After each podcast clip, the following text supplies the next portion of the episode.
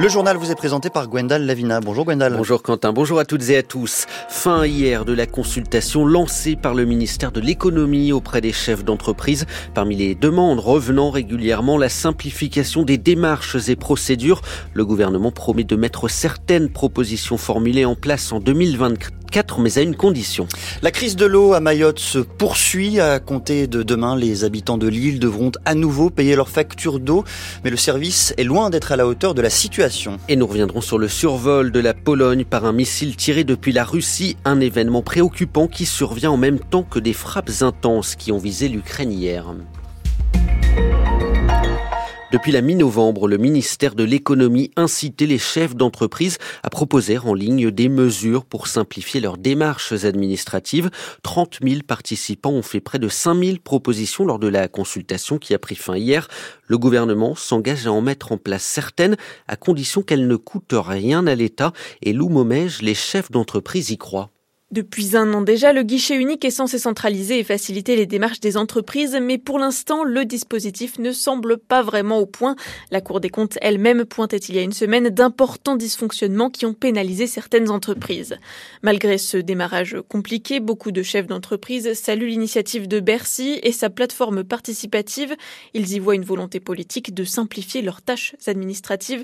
C'est le cas de Bénédicte Caron, également vice-présidente de la CPME, la Confédération des et moyennes entreprises. C'est pas la première fois que le gouvernement, ou les gouvernements plus exactement, nous demandent d'apporter notre contribution à une simplification. Or, c'est la première fois qu'on est peut-être aussi pragmatique, qu'on veut descendre sur des exemples parfois très pointus et qu'on a un ministère euh, Bercy qui est vraiment envie de nous dire, ben voilà, donner même des articles de loi, donner des choses très précises en nous disant supprimez ça et supprimez ça. On sent qu'il y a vraiment une volonté d'arriver à sortir quelque chose et à faire quelque chose.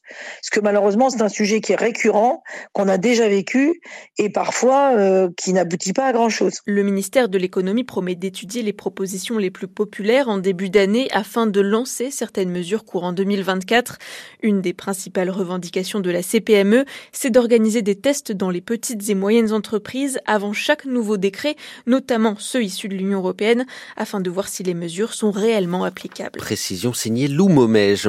À Mayotte, dans une décision rendue publique hier, le Conseil d'État rejette la saisine d'associations réclamant le déclenchement du plan hors sec eau potable sur l'île. Cela alors qu'à compter de demain, les Maoris devront à nouveau payer leurs factures d'eau.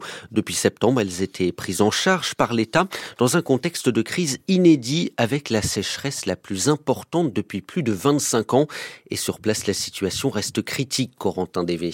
Racha Mousdikoudine est la présidente de l'association Mayotte à soif. Ce qu'elle voit la désespère. Bah, la situation elle est aussi catastrophique euh, qu'avant. Pour nous, bah, il n'y a pas euh, forcément d'amélioration. La semaine dernière, la préfecture a annoncé une légère amélioration de la situation. La distribution d'eau est ainsi assurée un jour sur trois pendant 24 heures au lieu de 18 heures auparavant. Les précipitations du début du mois ont permis à certains stocks de se remplir un peu, mais l'agence régionale de santé alerte sur la pollution de l'eau dans certains endroits.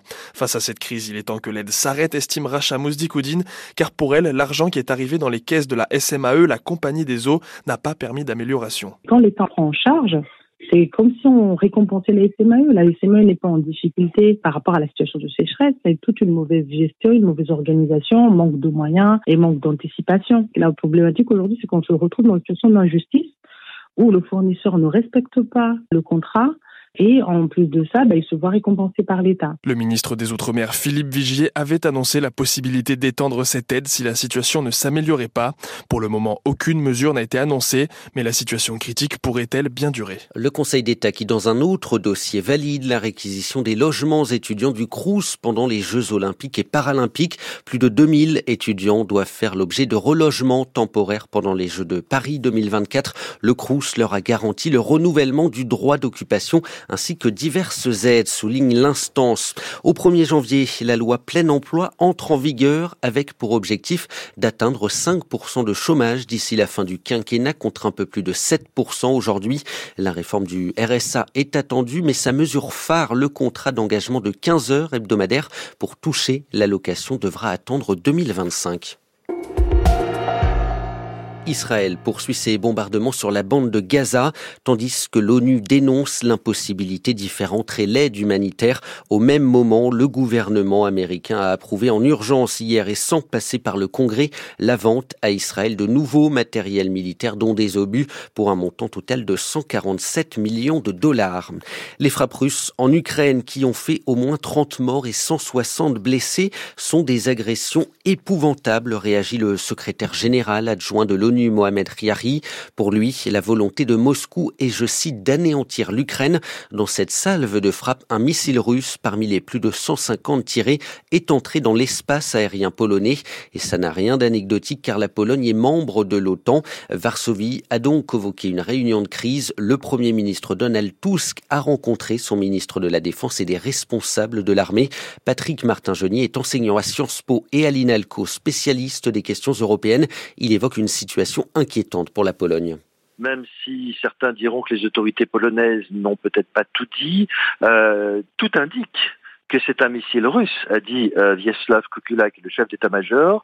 Euh, mais ce qui est inquiétant, c'est que quand même un missile puisse rentrer à hauteur d'une ville, euh, Premierchov, qui est de la région de Lublin, pendant 3 à 4 minutes, à 40 kilomètres, ce qui montre quand même une certaine vulnérabilité de la part des pays euh, proches de l'Ukraine, notamment la Pologne. Donc évidemment, il n'y a pas eu d'incident, et très officiellement, le missile est passé tellement rapidement, entre 3 et 4 minutes, les avions de chasse polonais ont eu le temps de décoller, mais n'ont pas pu le repérer. Aucun débris de ce missile, effectivement, n'a été repéré sur place, ce qui fait qu'il est reparti aussi vite qu'il était arrivé euh, en Pologne. Il est reparti en Ukraine.